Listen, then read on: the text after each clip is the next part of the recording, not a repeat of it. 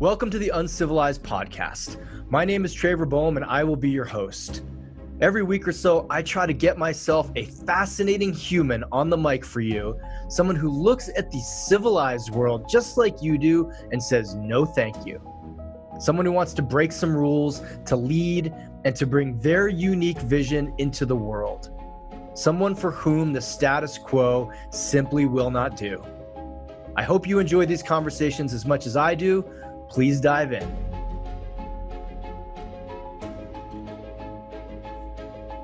Hey, folks, welcome back to the Uncivilized Podcast. This is Trevor Boehm, your host. And today I have author Kimberly Ann Johnson on.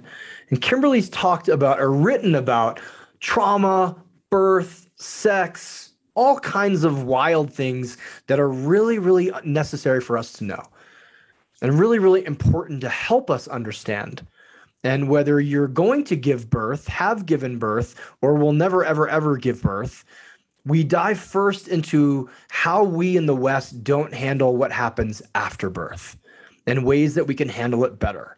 Now, guys, I know this is a male dominated podcast. Listen to this anyway, because she dives into some things that your partner may be experiencing, your partner may have experienced, or your partner may experience coming up or someone that you know. It doesn't even have to be your partner. Any human that you know who's going to be pregnant and give birth is going to experience some things that you want to know about. And that's not all that we talk about. We, we, we're going in a number of different directions in this podcast. She's brilliant. I loved her book. I love listening to her talk about trauma, how that we can work with trauma, how that we can work better with trauma how we can just live far more pain free, natural, holistic lives. Uh, her book, The Call of the Wild or Call of the Wild, is amazing. I highly recommend it. I highly recommend you checking her out. And please, guys, again, male dominated podcast, share this one with women in your life. Period, fucking period. Just share it with women in your life. And as you know, this episode is brought to you by the good people at Zen Squatch and Cured Nutrition please check out www.zensquatch.com. See what they're up to, see how they're helping men and women both bring their visions to life, live more holistic lives, be happier humans, be healthier humans, have higher deadlifts, meditate longer, meditate deeper, like bring the whole Sasquatch thing out into the forefront. Get it out of the government's hands who's been hiding it, just like the UFOs, which definitely came out, but no one seems to give a shit. Okay, now I'm rambling go check out zensquatch.com. Use the, the discount code uncivilized after you make a purchase or check them out on Instagram. Let them know that you heard them here. Same thing with Cured Nutrition. Many of you were on the call that I did with Joe Sheehy, their CEO. Lovely, lovely, lovely, amazing guy. He's in my men's group here in Denver, uh, where he shared some of his struggles with depression and suicidal suicidal ideology and how he's turned his life around and now created an extraordinary company selling CBD products that I take, my partner takes, uh, curednutrition.com forward slash uncivilized.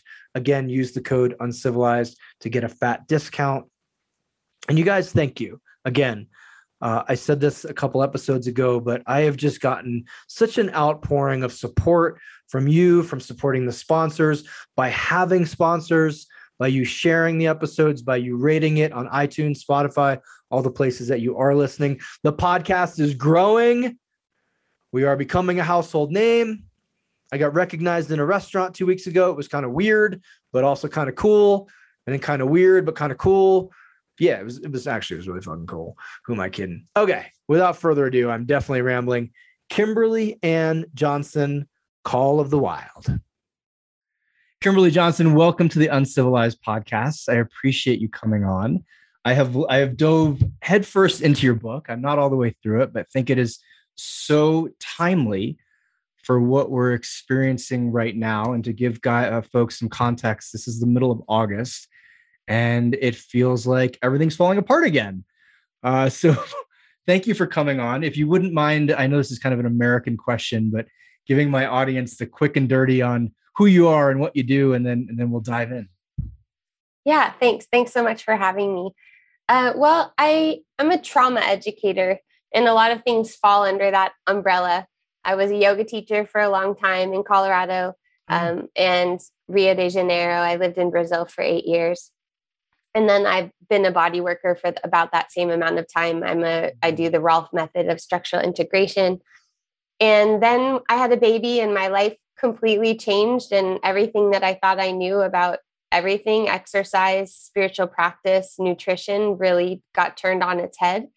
And as I started sharing my story about what it was like recovering from birth and mothering and still trying to have a spiritual and physical practice, lots of women started sharing their stories with me. And as a result, I realized um, that the pelvis is sort of, especially for women, kind of uncharted territory. It's left out in a lot of bodywork fields. Like, you know, you touch everything, but you don't touch the belly, you don't touch the genitals. And it happens to be a place where a lot of people need healing work and healing touch. So mm-hmm. I gave in about three years, I gave 800 sessions that were helping women recover from birth, prepare for birth, recover from gynecological surgeries and sexual boundary repairs. Mm. Then Me Too happened, and I realized that the kind of somatic sexual sexual education I was offering one to one wasn't going to change the terrain fast enough for how I want the world to be when my daughter comes of age, which is happening faster and faster. Today was her first day of high school. Uh, mm. And yeah, so I got trained as a somatic experiencing practitioner and I got trained as a sexological body worker so that I could actually help people attend to these problems in a holistic way. Mm, and thus was born my latest book, The Call of the Wild How We Heal Trauma, Awaken Our Own Power, and Use It for Good. Thank you for sharing that. If I may ask, what what was it about your pregnancy or giving birth that turned everything on its head? Definitely a part of it was that prior to that time, on a somewhat unconscious level, because of I, so I'm 47. Um, the way that I was raised was like I'm as good as any man, and I can do anything, and I can do it better, and that you know I should try. That the experience of birth itself catapulted me into this binary where I was just like, I 45 minutes after I gave birth, I just looked at my mom and was like, this is all bullshit. Like, this was all a lie. Like, there's nothing that's the same. There, mm. we're not experiencing anything that's similar. And so, all of my spiritual practices bit had been like, well, spirit is neutral, spirit doesn't have gender. Um, you know, the only way that my fem- femaleness was attended to in my physical practice was like maybe take a day off if I had my period or like separate my feet a couple inches, but being a fe- female wasn't informing anything about. In fact, it was in a lot of ways considered something you should try to overlook and overcome so that you could just get back to practice. And, and so I just, the inherent mm. maleness of all of the practices that I had learned and how that had been just like that was the norm got mm. revealed to me. My birth itself, I had a home birth, which is what I had always wanted. I except ever since I knew I wanted a baby, I knew I wanted to have a home birth. I put everything on the line to have a home birth. I moved from an island to a city where I could have a midwife. The birth itself was, I wouldn't consider it traumatic. It was just my recovery was so intense. My body rejected the suturing materials. I didn't know that's what was happening. But I also, independent of my physical situation, I had no idea, none, like no idea. What I thought postpartum time was, was you get a sling. I have my breast, so I have food available. And I was the oldest in my family. I babysat a lot. I just had no idea that there would be a full spiritual, sexual, physical, emotional overhaul. And I was out of my own country, you know, which means not eating food from the soil where I was made. Uh, I didn't have any support network. And I just didn't know and so, as a result of that, it took me a really long time to heal and put myself back together. And in my case, it was fairly extreme because I was in a new relationship, you know, new place. But at the same time, it really revealed how this part of having a child, and, you know, most of the people listening to this podcast, many are men, and and men see this too. It's like you know the elephant in the room is that like there's not ever going to be sex again and like life's never going to be the same but it's hard to really figure out how to talk about that because the postpartum time really is a time of the feminization of sex because mm-hmm. most people that most women don't really want penetration postpartum because something big and uncomfortable just went out. And it's kind of like it gets a little bit confused, and anything else that's happened in the pelvis sometimes gets shimmied to the surface. Mm-hmm. Sometimes your own birth record, you know, your own birth imprints. So I really wanted to help women and couples understand that if this period of time, which for me is immediate postpartum, the six weeks to three months, if you really have what you need during that time, it can actually strengthen a relationship and it can actually s- strengthen you physically and psychologically. But of course, we see the complete opposite because people have nothing of what they need. Mm-hmm. Um, they go back to work, they're back on their feet, they're trying to get back in shape. You know, I, I was um, a yoga teacher, prenatal yoga teacher also. And I remember that there was a a swimming pool right next door to the studio where I taught a, a county swimming pool. And I saw a woman who was swimming there up until the day she gave birth. And then five days later, she came with her baby in the car seat and got back in the pool. And that was kind of the norm of like just just be a superwoman. Just, right. you know, that's so amazing that you can keep doing handstands, or it's so amazing that you can keep running marathons. And it's so amazing. Mm-hmm. And all those things are amazing, and women are amazing, humans are amazing but we don't have to do overdo and we don't have to overcompensate to prove that. Mm. So for me personally, my relationship also dissolved in the first year postpartum. So I became a single mom and I've been one ever since. My daughter's now 14. She was nine months old when I separated. And the research shows that most relationships if you if you track a relationship back to when there starts to be fragmentation a lot of it is in the first year postpartum but it doesn't have to be that way. It's that way because we have a cultural black hole. It's mm that way because we don't have uh, we don't have the awareness that this is actually a specific period of time. It's not forever and it's power packed. So, like, if you get what you need during that time in Ayurveda, they say 42 days for 42 years. So, if you're listening and you're wife is pregnant or has been, the best investment that you can make in your relationship, if you want to have great sex and intimacy and connected love, is make sure that she has everything she needs in those six weeks. It's not an equal thing. It's not both people responsible for caring for the baby. It's the father caring for the mother to care for the baby. Or if you know, if you're in a non heterosexual partnership, it's one partner caring for the prime the person who gave birth because it's not the same. Um, it's it's a physical, it's a complete transformation. It doesn't have to be traumatic. A lot of people are saying like all birth is traumatic. No, all birth is stressful on the body. It's a stress. Pregnancy is a stress. But we're designed, as you know, like you make a whole career out of this to handle good stress. Mm-hmm. And w- the human bodies were designed for it. Um, but we need support to recover.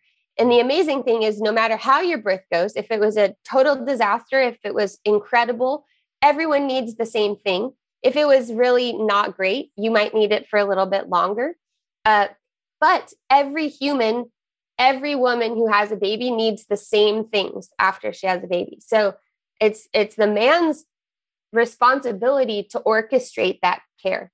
Because as a woman, we're in this position now where, like, in a we're giving birth, and we're having to defend ourselves in our right to give birth the way we want to at this a sympathetic nervous system action at the same time as we're doing the parasympathetic job of releasing sphincters and relaxing and dilating and letting go it's a nervous system crisscross so what we need is the male partner not to be the birth coach we need the male partner protecting the perimeter guarding the space and then the same goes postpartum guarding the territory, making sure that the woman physically has the food she needs. And that could mean cooking, but it could mean a front end investment of a postpartum doula who comes to the house three hours a day. And I would recommend, and people say it's not financially viable, but what I will say is that if you don't do it in the front end, you end up paying way more on the back end. Because one of the things that your listeners will understand is that in gravity, lax ligaments pull on organs. So, prolapse is when your organs fall below where they're supposed to be. It can happen with intense strain and lifting as well. Um, but a lot of women, because no one, like when you leave the hospital, that they basically say to you, take care of yourself. But you don't know what that means. Be careful.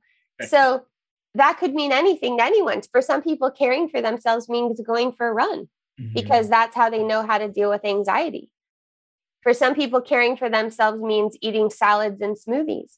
Well, that's not what a postpartum woman needs. Mm-hmm. So, yeah, it was just, you know, everything I'm saying to you, I didn't know. Right. So I had to learn it the hard way. And then I wrote my first book, The Fourth Trimester, because I really care about children having intact parents and parents feeling love for one another. And um, those are all total possibilities. You know, it's not like a long shot. It's like if we just mm-hmm. have this knowledge, we can be so much closer to maintaining the love that brought the child into the world most of the time. Yeah. Well, I have a lot of thoughts, Kimberly. That was awesome. I can't wait to uh, hear. Yeah, I I want to share that my back. I'm a acupuncturist, and was dating a woman in my last year of acupuncture school, who I believe was writing a book on the Chinese medical version of what happens after pregnancy, and how like people aren't allowed to come see the mom and the kid for weeks. She's not put on a schedule, and she's sure as shit not back in the office you know, nine days later, getting high fived for like, you, you did it, you did it. It's, uh, it was, you know, this was almost a decade ago, but I remember thinking like, oh, we have this wrong. This is one more thing. Would you mind sharing a bit of, and I know this was potentially a loaded question, but how did we get to the point where we take the most sacred and the most important, like biological thing? Like if we don't keep making kit people this whole system goes down. Like the whole experiment's done. How did we take something so reverent and turn it into a box to check and go, okay, cool. Like, hey, you, you, we're going to give you seven whole days before we need you back in the office. H- how did we do this? Or how have we gotten so off track, in your opinion? Great question. Uh, I also just want to underscore that a lot of what I learned came from Chinese medicine, came from earth based indigenous cultures, specifically in Asia, because Asia tends to have the best postpartum practices Malaysia, Thailand, Taiwan, mm. India. Although every culture around the world had these practices, including here in the US, that used to be called lying in. Every culture has a name for it. In China, it's sitting the nest. Mm. Um, in Taiwan, it's sitting out the month.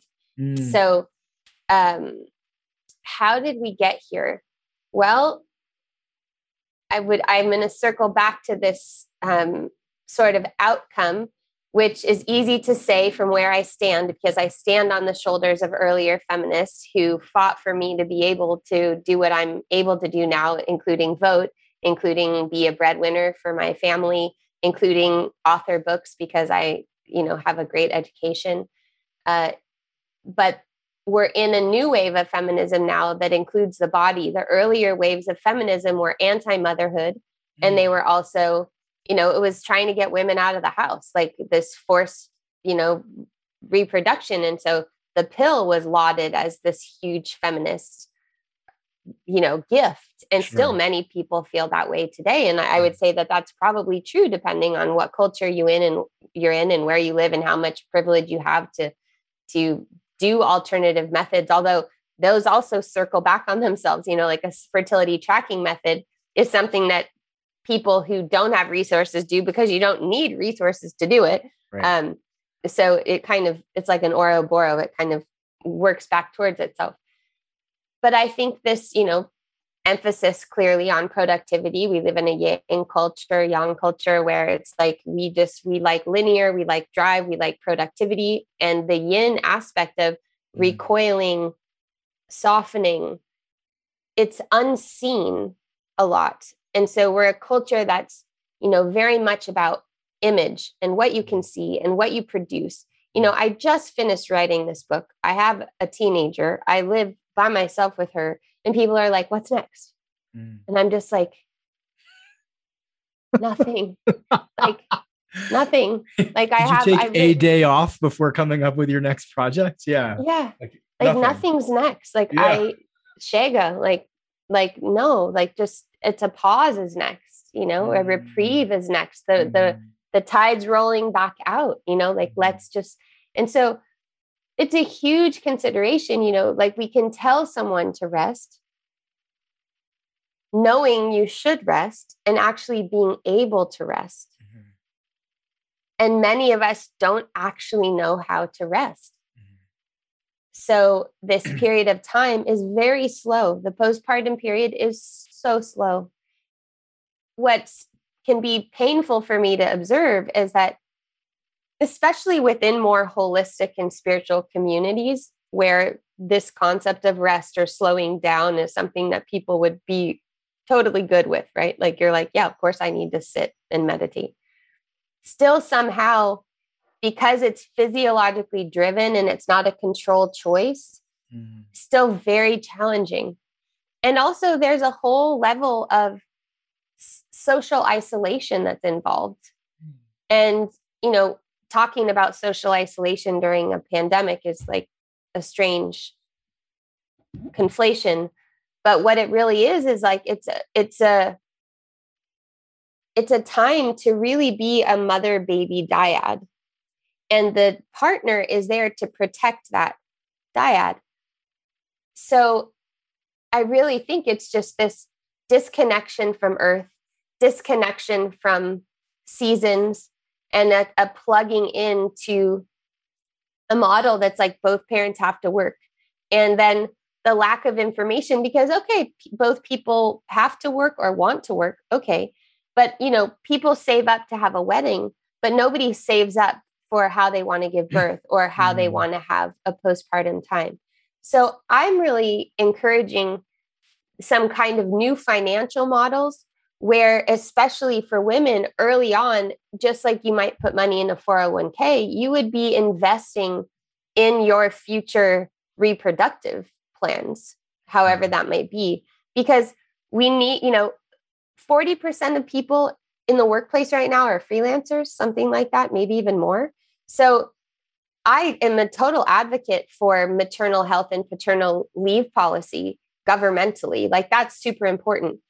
And it's happening actually since I wrote my book. I wrote my the first book came out 2017 it was in the last two election cycles people talked about childcare. That was mm-hmm. that never happened before 2016 no one even mentioned it. It wasn't even a mm-hmm. thing.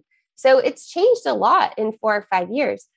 But what i see more than that is people who have flexibility a relative amount of privilege who still don't respect this time. So it's not so much or or another thing you know people have the leave and they don't take it or they take a vacation instead of actually take the time to create that nest and that foundation and stability like you don't want to travel you know from a from a chinese medicine perspective it's wind that's out of balance mm. um, postpartum there's vacuity there's emptiness the womb sure. is empty sure. and so you want things that are swaddling you. You want things that are midline oriented. You want warmth. You want to feel contained. So getting on an airplane or like displacing yourself, it's, you know, people people minimize those big shifts because mm-hmm. we're able to control so many things, but it just turns out that our biology and our physiology speak louder. And then we just say, oh, well, one in four women um, have postpartum depression and postpartum anxiety. And people right. are happy to keep that in a mental health category. Mm-hmm. But it's actually not a mental health problem, unless all mental health problems are also gut problems and also physiological problems and also cultural problems, arguable. But sure. either way, yeah, we've just, we, we have such a hard time slowing down. Yeah. That I feel. Uh, men, women, and just culturally. We are so addicted to progress here in the West and are slaves to it, for lack of a better term. We will literally give up our health, our everything in the name of progress. People will high five you in the name of progress. Like, I didn't sleep for three days. Good for you. Well, shit, there's a price to pay for that. Would you mind speaking? I know we're shifting gears a little bit to trauma that's locked in the pelvic region and just to trauma in general. I think the the last year and a half has opened a lot of people's eyes to the idea of trauma. Not not enough people's eyes, but a lot of people's eyes to the fact that hey, what we're going through even right now is traumatic. And there's going to be a repercussion for this. We don't just get to go, okay, you know, say we have a an actual cure for COVID tomorrow, boom, done. It's it's not in the picture anymore. A lot of people are still going to be in need of support, recovery, and professional help. Would you mind just sharing some thoughts? I guess just specifically, we could talk around what gets trapped in the pelvis, and is there an equivalent for men, even of are we carrying stress or trauma in that area? And then, how do we as a culture begin to navigate something that a lot of people don't really admit exists? Mm those questions make sense. I, I kind of come up with questions yes. as I ask other questions. So yeah, sometimes great. there's like seven in a row. okay, I love it. Sure. So, all right, let's start with the pelvis. Uh, there are many frames of work, many templates of body work um, that ascribe certain energetic quality to certain places, sure. right? So, like in Chinese medicine, the lungs are grief. Mm-hmm in the way that I work, I actually don't, I just listen to what the body already has to say. I don't think, oh, I'm in their armpit or I'm on their shoulder. It must be the weight of this person's, the weight of the world on this person's shoulder. Mm-hmm. So I either through touch, like just bone holding, just holding the ilia, the, the two bones of the pelvis. And then I just wait for either a sensation that the person experiences, an emotion that the person experiences, some kind of image might arise or I will just say what I feel under my hands like oh I notice that your right bone is a little bit wider than your left. I notice that this it's moving more. And then in that process and I can see where breath is moving where breath is not moving then I see what arises. I have worked on some men not very many and that is really based on my own trauma history and also what I found is that when men come to see me, there's a lot of boundary testing because it's so foreign to have any kind of genital touch that a mm-hmm. woman who's willing to do genital touch somehow kind of crosses some wires. And for some women, they don't mind that at all. But for me and my history, I just, I don't enjoy that. So I don't do it. That's Plus, there's just so much work to do with women. Mm-hmm. Because what I found is that men are usually waiting for women to tell them what they want. I don't have very many clients whose partners, and most of my clients are heterosexual, whose partners are assholes. I don't. I have mostly clients whose partners are waiting for them to tell them what they want or how they want it. They're waiting for an invitation. They're waiting for the time when their partner is going to be ready again after having a baby. Um, they're waiting for kind of like the keys to the lock of like, okay, well, you don't want this anymore, but what might you want kind of thing. Mm-hmm. Because almost all the women who come to me say, can my can I bring my partner? Can and I usually just say, well, you could, but I think in three to five sessions, maybe even one session, you will know what you need to communicate. And it's really mm-hmm. not about that other person. Mm-hmm. So that's been my experience. The pelvis itself for women um, we is there's so much demanded of our genitals basically. It's like our genitals are never just touched for presence they're always touched either to examine or um, because there's like a, a a goal. Yeah. And so just witnessing touch and allowing the body to say what it needs to say which you know Trevor I'm starting to wonder if I am just a jargon, like all I speak is jargon. So if I'm jargony, just tell me because I I'm reading a book on cults and uh, and like part of the feature of cults is like it's jargon and I'm like yeah but every, every field has jargon you know and uh, so I don't want to sound like some woo woo I mean you know arguably I guess I am woo woo but I'm uh, an acupuncturist I stick needles in people and and have been called a cult leader for having a men's movement. So you're doing great. You're okay. you're right in you're right in line here. This is perfect. Okay. so like women haven't had just witnessing touch and I would say that men haven't really had witnessing touch for the pelvis either.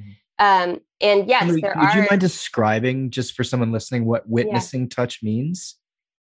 I would say it's just touching for presence without desiring anything. Mm, like okay. if you were to touch a penis, but you didn't care if it got hard or not, mm. you were just actually cradling it or holding mm. it or touching the perineum so that someone could feel contact. Mm. But the goal wasn't, there was no goal.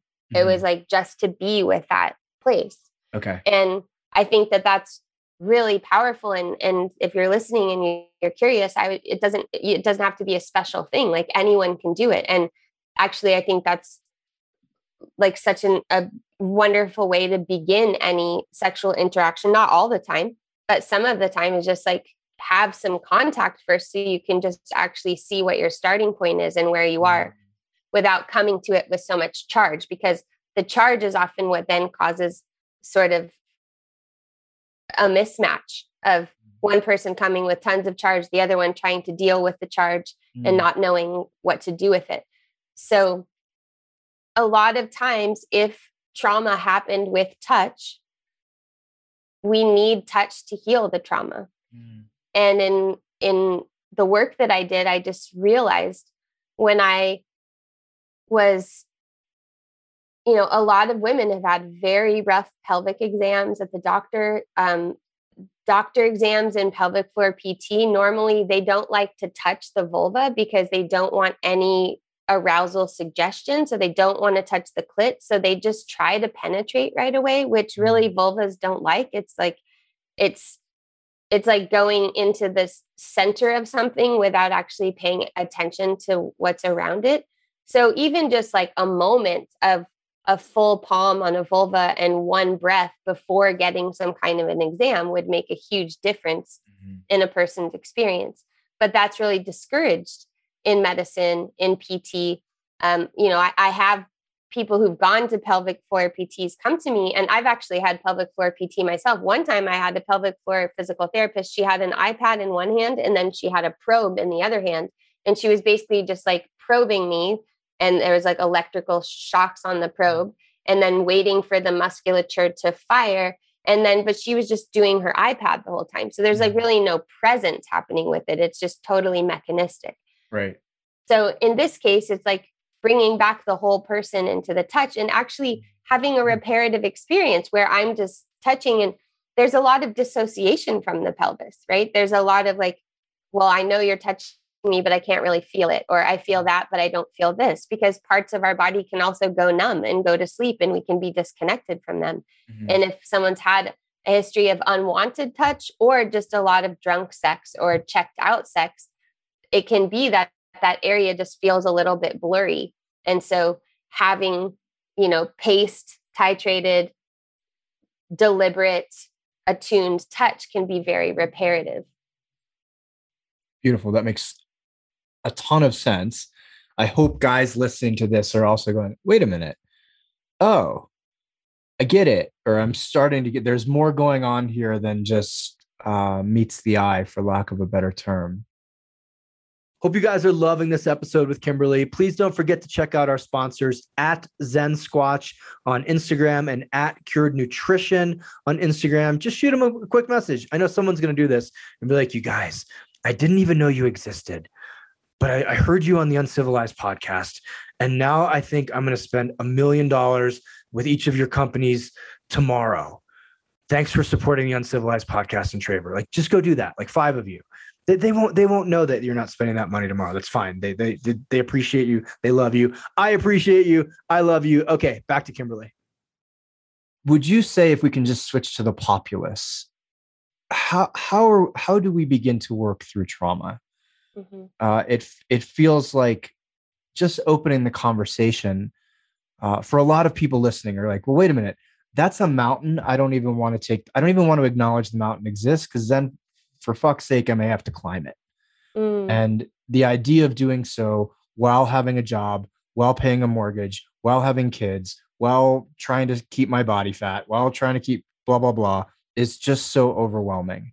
Mm-hmm. How do mm-hmm. you approach humanity, for lack of a better term, Kimberly, around the subject of trauma where it doesn't feel like, okay, everybody needs two years off of their life and a team of therapists and you know green juices every day how do we begin to approach this yeah i love your question because i it's really relatable and it kind of makes me emotional because i just it, trauma is not something that's wrong with us Mm. So we don't have to fix ourselves. It's just a part of being human. We all have it. to a lesser or greater degree. And if we're talking sexuality, we all had pathetic sexual education. So it, it was devoid of any conversations about care or mm-hmm. relationship, right? I mm-hmm. was appalled that my daughter had sex education virtually in the middle of the pandemic in New York. I'm like, okay, so you're going to teach her on a screen. We're, we're all talking about what screens do and how we don't want our kids to learn on porn, but you're going to teach sex ed on a screen and you're going to teach it in a moment when everyone's already that these kids haven't seen their friends in 6 to 8 weeks.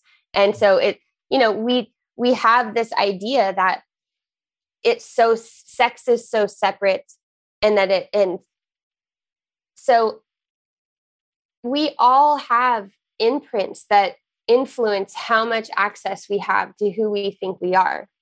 Maintaining all of these like you said okay well am, am i going to have to take two years off and i have all these things and then adding it to the pile of things that we need to deal with that might be if there's like either we choose to do it or it does it for us and then we end up having to do some other compensation right because it lives in the body. When it when it's going to come up and when it's going to get activated is another thing or if it becomes a personality trait or mm. you know is deeply ingrained.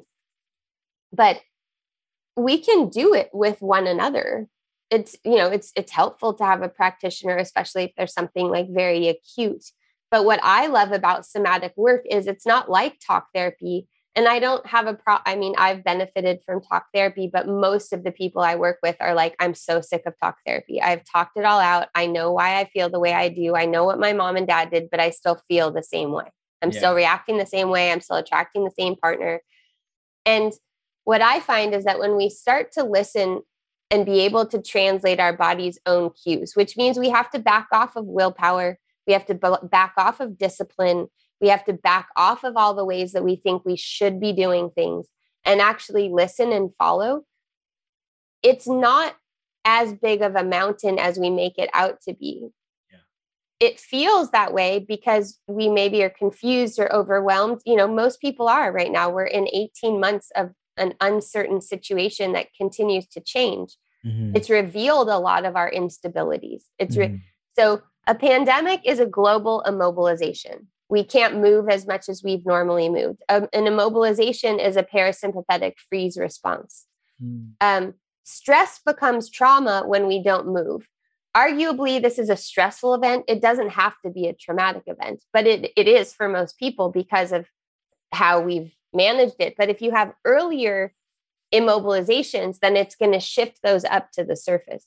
And then the pendulation from overwhelm, freeze, collapse, helplessness is rage and annihilation. So then we see that other, that moral outrage and indignation and this extreme polarization, because it's just what's happening in our nervous systems. It's just a principle of how the nervous system tries to calibrate itself. Mm-hmm. So a trauma is not a thing, it's not an event. You and I could get in the same car accident and you would be traumatized and I wouldn't, or reverse. We have some ideas about why one person would be and one person wouldn't, but we don't totally know.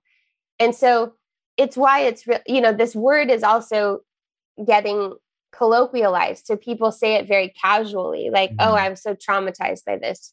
Uh, but trauma is undigested nervous system responses that lives in the body it's like a sensation hangover kind of. Mm-hmm. So if you find yourself really procrastinating a lot, or you find yourself with, you know, you feel like you've constantly got to be doing something, those are incomplete earlier nervous system responses that just haven't gotten to to complete themselves yet. Mm-hmm. Do you feel but like oh so please positive? Please. Well, I just want to say that sure. you know, like I was saying, you know, if someone's listening and they feel that their partner is open to it and you're a man and you would just say to your partner, like, hey, do you want to just have present touch with one another and try it? Um, in my book, The Call of the Wild, the first couple of chapters really give you little roadmaps. One of them is called Times, and I mentioned it a little bit earlier, which is thoughts, images, movements, emotions, sensations. and you can practice changing those channels so that you learn that's the language of the body. That's the body speaking. Thoughts are a little bit more the language of the mind but the rest image movement emotion sensation is body speaking to you. And so you can do that with another person. And the foundation of all of this work is radical self acceptance so that's say more about that if you would is approaching all of all of these things the things that we think are wrong with us the problems we think that we have to solve. We don't solve them if we come at them with this with an intensity of the wrongness because that's just reinforcing the problem we already have. So we have an addiction to a t- intensity you know you you mentioned this it's like okay so you're gonna you still have your kids and your job and you're this and you're that and you're you know workout routine and your body fat and you have to keep and and i think that biohacking in general in some ways is like a real response to an inability to feel out of control an inability to listen to like organic hmm. impulses. It's like i'm going to track and measure every single thing because i don't just trust what i might do. I think people are afraid of being hedonists. Maybe they even were hedonists and they're afraid that if they do one thing it's all just going to unravel um, but you know, we just have to be so kind to ourselves. Which is hard. It's hard. It's and hard it, for a lot of people. We have to remind ourselves and we have to have people around us who give us yeah. accurate mirroring. Mm. And we have to remember to ask if if we are somebody like I'm somebody who needs a lot of reassurance instead of pretending I don't and te- instead of pretending like, you know, I don't care what other people think, like to actually let my close friends know like, hey, can you just tell me it's going to be okay or can you just tell mm-hmm. me i'm a good person i know yeah. this is ridiculous but like i just can you just tell ridiculous. me i'm a good person yeah. yeah and we have the state of the world that we're in we can't wait to have a series of one-on-one practitioners we have to start being able to do this for each other in the circle mm. practices that you provide in retreats and then in our you know ideally in our daily lives that we have community that we you know, make dinner with once a week or that we can really be ourselves and that we could share that that thing. I think that social media has really done us a big disservice. Um, it's making people much less kind to themselves and to each other. Mm. And I know there's a lot of positives to it. I've made great connections through social media and I appreciate the platform to, you know, I've made, I make a living off of social media. Yeah but I also see that, you know, so there's a thing called the social nervous system. Mm. And it disproportionately impacts women because estrogen is a bonding hormone, and estrogen makes us very concerned about the health of a group and sure. what other people think about us. And, um, you know, the shadow side of a social nervous system is fitting in, which is camouflaging yourself by doing what everyone else does. So by either earning the same amount you don't want to earn more or less because you don't want to be ostracized or you know wearing the same clothes because everyone where you live wears wide brimmed hats and you know birkenstocks i don't know making up. But it's also like don't don't be don't stand too tall or you could get like the tall poppy syndrome. Sure sure sure. So camouflage and it could be with your race or your religion. You know i'm just going to be like a these other people or else i'm going to be ostracized and from a nervous system perspective that's a survival need because if mm-hmm. we're ostracized from the tribe we can't survive right the other one is fawning which mm-hmm. i think is really important for your listeners and because it's so confusing you know the me too movement it really threw everything in the same basket. It made mm-hmm. catcalling seem like it's the same thing as childhood incest, means the same thing as a boss that wants to lift up your skirt. From a clinical perspective, those things are radically different. From an experiential perspective, they're totally different. That's making a political point, but it's not really making a human point. And it's created a lot of confusion in terms of like what behavior is okay, what behavior is not okay it's really important for I, I lost my train of thought actually. Um, you were talking about fawning. Fawning, yeah, thanks. Mm-hmm. So, fawning is when you come closer to a threat. So, if you are a person with less power, and power could be is like physical but also financial so if you need a job like the movie bombshell where Megyn Kelly's in the newsroom with that cnn not cnn fox news guy and all it's a really good movie to illustrate fawning because the women do it in all different kinds of ways. But it's like it's why people are like well if you if you didn't want this person why were you up in their hotel room? Why did you go mm-hmm. back? Why did you stay in the abusive thing? Well if the person has more power the physiology approximates because a threat that's closer is more known than a roaming threat out there. Mm. And so if you and if you need that thing like you need money or you need um, a job or whatever you're you're more likely to do that thing. Or like if you're in a movie theater and there's a loud noise you're going to go close to the person next to you rather mm-hmm. than run out all by yourself. Sure.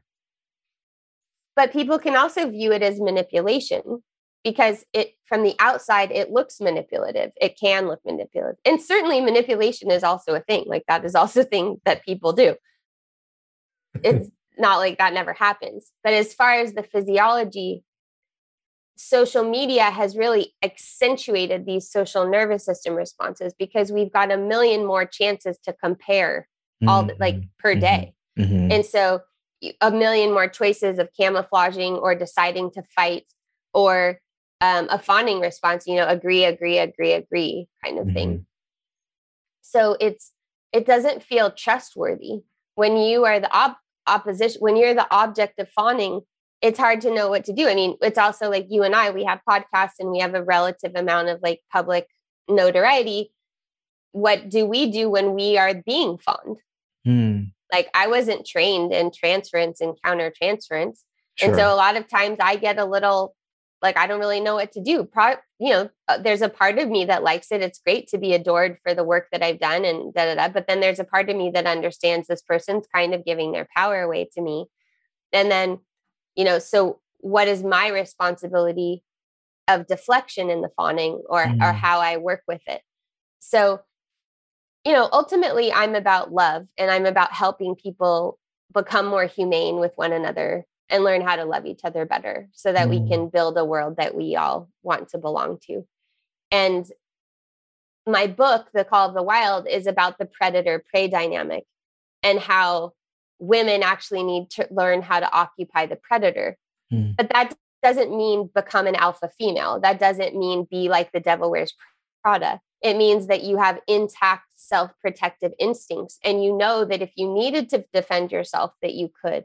Mm. Because in the past, so many women could not defend themselves. They couldn't say the words they wanted to say, um, either because they were in a position of less power and they didn't want to lose their job or they didn't want to get more hurt. So they, you know, so many women are like, well, I just gave the blow job because I didn't want to have sex. So like, I just figured I could just, if sure. I just did that, then I would be off the hook for the next thing. Right. Uh, and I don't believe that's what men really want. Mm-hmm. So, um, I have really been an advocate for this full spectrum nervous system experience because people say, well, if you're in the hunting mode and you're in fight mode, then how do you relax? Well, jaguars, which is which is a long me and jaguars is like a whole story. Yeah, but, the cover of your book. Yeah. Yeah. They don't hunt all the time. They mm-hmm. chill, mm-hmm. they play with their cubs. They're not stalking all the time. They stalk when they're hungry. They kill only what they need to eat. And then they be jaguars, right? Um, so it's not like I'm advocating for women to be on the prowl or hunting. Mm. I'm advocating for every human to have access to full spectrum nervous system range. But in my case, I work so much with women. And as I've said, I've found that once women can activate the huntress and can learn how to stalk and can learn physiologically and physically how to occupy that, mm. then they actually are able to state what their needs are. They're able to communicate what they want, what they don't want. Um, because that's equally as important. Many women know how to say no. I don't want this. I don't want that. Don't touch me here. But they can't say what they do want. Mm-hmm. And maybe that's true of men too. I don't, I mean, I have been with men who have a hard time stating their needs because there's so much about pleasing and acceptance that it's hard for them. You know, I have to say, like, forget about what you think I would like Forget mm. about what you think I want or what I wanted in the past. Right. Like, what do you want? And I went on this one really fun date um, I gave myself a challenge because I thought, you know, I don't think I have very good selection radar. Like my past is showing me I'm not really good at choosing. And I have a friend who has been married for 20 years and we were at an African dance class and there were all these drummers. And so I was like, okay, if you could choose one, like which one would you? And she chose hers. And I was like, what? I was like, really? I was like, you really? And then I chose mine and she was like, oh no. so I decided when I was on the app that I would ch- choose as if I was her because mm. she's the one that's had like successful long. And I realized, oh, I'm kind of choosing like playboyish type, but I didn't know I was until I saw her choice, which was not that uh, hers was like a bear choice kind of. So I I chose like I was her when I was swiping, and I was out of town, and so I asked this guy to meet me at a restaurant, and then for some reason he ended up coming. I don't even think he came to the restaurant because of timing, and I was staying at a motel. So here I was at like a first date in a motel room, and we were talking and and then after like a while, like an hour and a half, he was like, So did you just want to talk? And I was like, wow, that's like such a great, mm. honest thing to say, you know? Mm-hmm. And I and I had to like pause because I wasn't really sure. And I was like, I'm in a hotel room. Like this isn't like, am I supposed to do this? And also, mm. like if I say yes to one thing, does this mean this is going to be a one night stand? And sure. and so I said, well, you know, I could be open to touching. And so he his head were at my feet and and his head was at my feet. Yeah. So he just like put his hand on my ankle. And then we started talking and I just said, "Okay, well, what would you like? Like what what what do you want?" And and he just automatically said a blowjob. Mm. And so I just paused because um, I was wondering like what else he might want. Because I said, you know, you can ask for anything. It doesn't mean it's happening. It's just sure. like we're just putting it on the table. And then he like took a really deep breath and he goes, I'd really like a shoulder rub. Mm. And I was like, so if you had to choose, which one would you choose? And he mm. was mm-hmm. like, the shoulder rub. Wow. And I just realized it was because he didn't even know what to ask for. Because mm. if you're a man and a woman asks you what you want, that's like the stereo, like take mm. what you can get kind of thing. Sure. But once he actually dropped in, it was like, no, I think I want a shoulder rub. And in fact, I said no to that because I'm like, you know, I get it, but I'm a body worker and I touch people all the time and I'm just really not up for giving a massage. Mm-hmm. Would you be willing to do X? And I suggested something else. Uh, but I don't think that we, you know, for me, sex ed would be like that, like practice, practice mm-hmm. asking, talk about what possibilities are besides just oral sex, oral sex, penetration, orgasm, orgasm, mm-hmm. which is most people's script for what good sex is like. And can be really fun for a long time until it gets boring. And then people right. are like, I don't want to have sex with you. But it's not that they don't want to have sex, they just don't want to have that sex they're getting offered.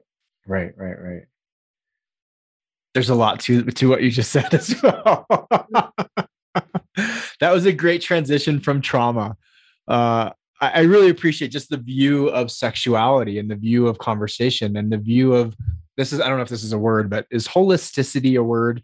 Like the the holistic nature of how you're approaching all of this. Can i ask you specifically uh, what advice do you have for women to get into this feel of predation without falling off the cliff into okay cool now i've got to become a man energetically per se. Because yeah, no i feel like that I'm, message culturally yeah. is is not quite acute Totally. It's like super yeah, mom, super woman, super animal. everything. Okay. I'm talking about animal body. I'm not talking about persona or pursuit. Mm. Um, in fact, most of my clients are moms because my first book is about motherhood and because sure that's a neglected part of personal development in general and just to tie that in the reason the segue from trauma there is because this is trauma repair asking mm-hmm. someone what they want having mm-hmm. sitting in the discomfort having a conversation rather than just overriding and just doing something and then later going oh god i don't know i might have gone too far. Did i enjoy that? I wasn't even present for that. I just said what i thought i was supposed to say. And i mean we all have these regrets afterwards. It's trial and error. We have to experiment. Um, sure. but that's the whole point we're all going to transgress boundaries and we're all going to have our boundaries transgressed. Mm-hmm. And as women, until our entire culture, or at least let's say 15% of our culture, understands nervous system responses and can read them, then if you're in freeze and so you're just, or you're in fawning and you're just tolerating, the mm. other person's not not necessarily going to know. Right. And then and then saying it's their fault doesn't really to me feel very fair because mm-hmm. we're swimming in the same water. You mm-hmm. like you can't know if I'm in a freeze response. That's where this whole enthusiastic yes thing comes about. Mm-hmm. But I mm-hmm. don't think that's possible because I don't think anyone who's actually testing boundaries feels like like I didn't feel like an enthusiastic yes to something sexual with this guy. I felt slightly afraid. I was like trying to feel it out like can I hold my own here, right? I'm mm-hmm. alone with somebody in a out of state like Sure. Am I doing something that's unsafe? Do I feel safe inside myself? Mm-hmm. So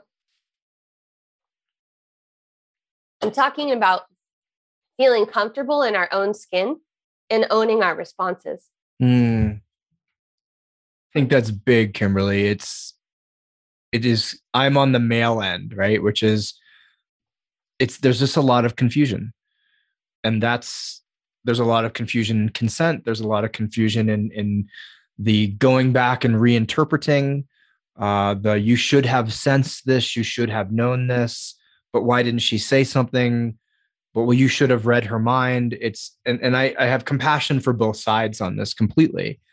Uh, and, and what think, men need to do is men need to understand the impact of their charge. So not be mm-hmm. afraid of their own arousal, mm-hmm. um, but understand how to gradate charge so that it's not a light switch. Like right. I'm a hundred percent turned on and just in that, you know, aggressive, right. And almost blind. Mode. Yeah. And I'm just, I'm, you know, my, it's, it's almost like a stress relief. Mm. You know, mm. women don't like to feel that sex, is, they're the stress reliever. Mm. So if you're, if you could just as easily go for a run or jack off, I just, I recommend doing that first and then coming to intimacy mm. because it's different then. Right, right, right, right. There's but, so much to this. Um, and what men can also do is really learn about one's own nervous system, just like I'm asking women to learn about our nervous systems. Because women are conditioned into the prey response. That's why I'm saying we need to, to learn predator because both our nervous system, our connective tissue density, most of the cultural scripts are be nice, um, you know, when I went to school dances in fifth grade, my mom's like, you have to say yes to anyone who asks you to dance, even if mm-hmm. they're nerdy, even if you don't want to, because that's being nice. You don't mm-hmm. reject someone. Mm-hmm. So that together with estrogen that makes us very concerned about the group safety and not making anyone feel bad um, conditions us in that way. Men are conditioned, most men, in the other way, right? Even with emotionality, sadness is a flight or freeze nervous system state. Anger is a fight. So if you predominantly feel one or other of those emotions, you know what nervous system default pattern that you're in. Mm-hmm. mm-hmm. Uh, it's all of our responsibility to create safety. But I don't believe that people who have power, men, whiteness, it's the blindness is so because you're just used to having it it's so hard to even know when that's what's impacting the situation until mm-hmm. someone shows you but it could be too late because if someone's in a freeze response because they were molested as a child and you happen to be touching them in a similar way or any sexuality at all is challenging for them um, you have to be able to read you know you have to be in yourself enough to read someone else's signals mm-hmm. i can tell when someone's in a freeze response mm-hmm. i can be surprised every once in a while but you know 98% of the time i'm going to be right same mm-hmm. with you mm-hmm. so we do need to be responsible for those things but again it needs to be not in this this cultural vibration where if if you make a mistake you're bad wrong and it's your fault right patriarchy is your fault because you're a man mm. patriarchy is no one's I mean, we didn't create it in our generation. Like mm-hmm. it's like thousands of years. Mm-hmm. And so that shame mm. is just the shame that's being thrown out into the collective, that's a collective problem, is getting internalized as individuals. Mm. Right. So I see like my female clients really are like the patriarchy is in their relationship. And so they're rejecting patriarchy and they're rejecting their partner. Mm-hmm. And it's like, that's not going to help anyone. Right.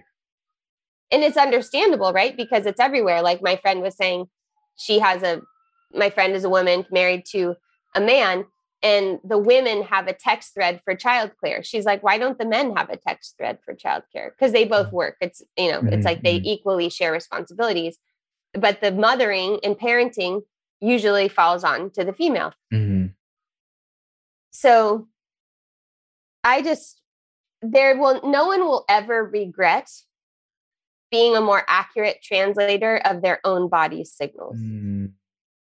There will never, no one will ever say, oh, I talked about that. Like I, it just, there's there's no downside to it to really understanding what your nervous system is telling you now there is an understandable fear because we might have to change the shape of our life right because our nervous system might tell us you know what i can't sit in traffic two hours a day mm-hmm. this that's what's making me sick mm-hmm. i mm. gotta move right mm-hmm. or or this relationship i've tried everything but my nervous system just goes into shutdown and overwhelm every time i'm with this person i've already separated i've gone back and it's you know we might have to make real changes i might have to you know today i had a meeting with google ads and it's like everyone's like oh my god you can crush it in google ads and da da da yeah i could but to what end? Mm-hmm. like where does it end? When is it enough? When do i just already have as much as i need and i don't need to keep building the funnel and mm-hmm. getting more lead gen you know? It's we're all in that we're all being asked this question what is enough? Yeah. I think that's a, a brilliant place to to call this thank you so much for coming on. Thank I, I know how busy you are and i truly appreciate you. Where can people find out more about you your books your work your your your message? Where are you hanging out these days? You can go to kimberlyannjohnson.com and if you're interested in the jaguar course you can go to kimberlyannjohnson.com slash jaguar. Uh, on Instagram is where I mostly am is kimberly.ann.johnson because Kimberly Ann Johnson is a very common name. So um, I didn't get in. I didn't get in quick enough on that one. Thank you, Kimberly. I look forward to doing this again if you're open to it. I have, I, I think I have more questions yeah, now than when I started, uh, but I really appreciate you bringing this to the forefront and to the conversation. Even though so much of what you spoke about is women, so many of my male or all of my male audience cares. We just don't, they just don't know. And so I think bringing this up over and over in, in really healthy, holistic ways is really important for all of us as a society and for men to get, get an understanding of what's going on with their wives, their partners, their sisters, their daughters, or just their friends. And then by proxy, what's going on within them. So thank you again for coming on. I look forward Thanks. to doing this again soon. This is Traver Boehm signing off on another episode of the Uncivilized Podcast. If you enjoyed this, please give us a share, give us a five star rating on iTunes, and if you're interested in getting a hold of my book, Man Uncivilized, whether you're a man or a woman, please go to www.manuncivilized.com forward slash the book and get reading.